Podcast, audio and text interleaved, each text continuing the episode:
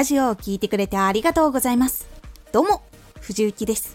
毎日はちじ、じゅうろくじ、じゅうくじに声優だった経験を生かして、初心者でも発信上級者になれる情報を発信しています。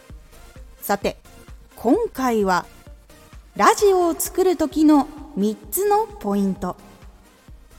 ラジオを作る時にみっつのポイントを知っておくだけで、視聴する人に楽しんでもらえるか考えられるようになります。ラジオを作る時のみっつのポイント。ラジオを作る時に知っておくと参考になるのが、視聴者のみっつの要求です。これはお客さんが誰でも持っている可能性があります。きっとあなたも検索するときにその要求をどこかで持っているかもしれません。では、視聴者のみっつの要求とは何か。いち、お金をかけたくない。に、時間をかけたくない。さん、手間をかけたくない。このみっつの要求になります。いち、お金をかけたくない。無料でいろんな話が聞きたい。簡単な情報は無料で知りたいなど、お金をかけないで情報を得たいという心理が人にはあります。なので、無料同士を比べて無料でも質の高い方を選んだりするのもその心理が影響しています。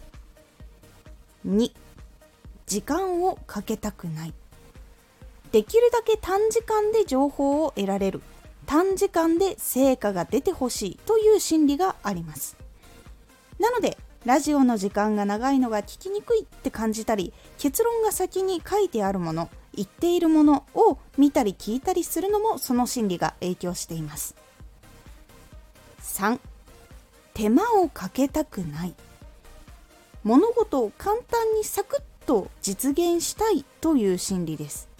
なので、困っていることも簡単に解決したいし、まだやったことがないことにチャレンジするときも、できることなら苦しまずサクッと成功したいというものが人間にはあります。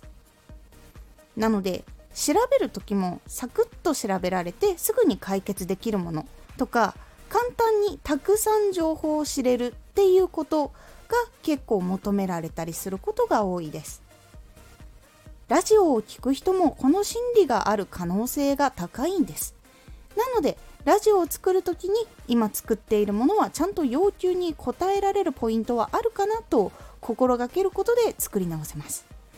逆に、作る前に意識をすることでどんなラジオの構成にしようか考えられるヒントにもなるので、ぜひそっと頭の片隅に置いておくようにしてみてください。今回のおすすめラジオ。ラジオの原稿でトレーニングする方法。以前ご紹介したあいうえおに変換して原稿を読むっていうやり方とはまた別に、ラジオの原稿の一つ一つの言葉をはっきり言うトレーニングをすることで筋肉を鍛えられるというやり方をご紹介しております。このラジオでは毎日はちじ、じゅうろくじ、じゅうくじに声優だった経験を生かして初心者でも発信上級者になれる情報を発信しています。ぜひフォローしてお待ちください。次回のラジオは自宅収録の時の姿勢。こちらは自宅収録で椅子に座っている時、どのような姿勢になっていた方が声が通りやすいのかっていうお話をしておりますので、お楽しみに。毎週にかい、火曜日と土曜日に、藤幸から本気で発信するあなたに送るマッチョなプレミアムラジオを公開しています。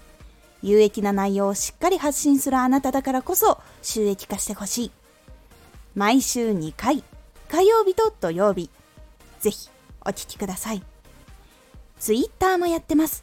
ツイッターでは活動している中で気がついたことや役に立ったことをお伝えしています。ぜひこちらもチェックしてみてね。コメントやレター、いつもありがとうございます。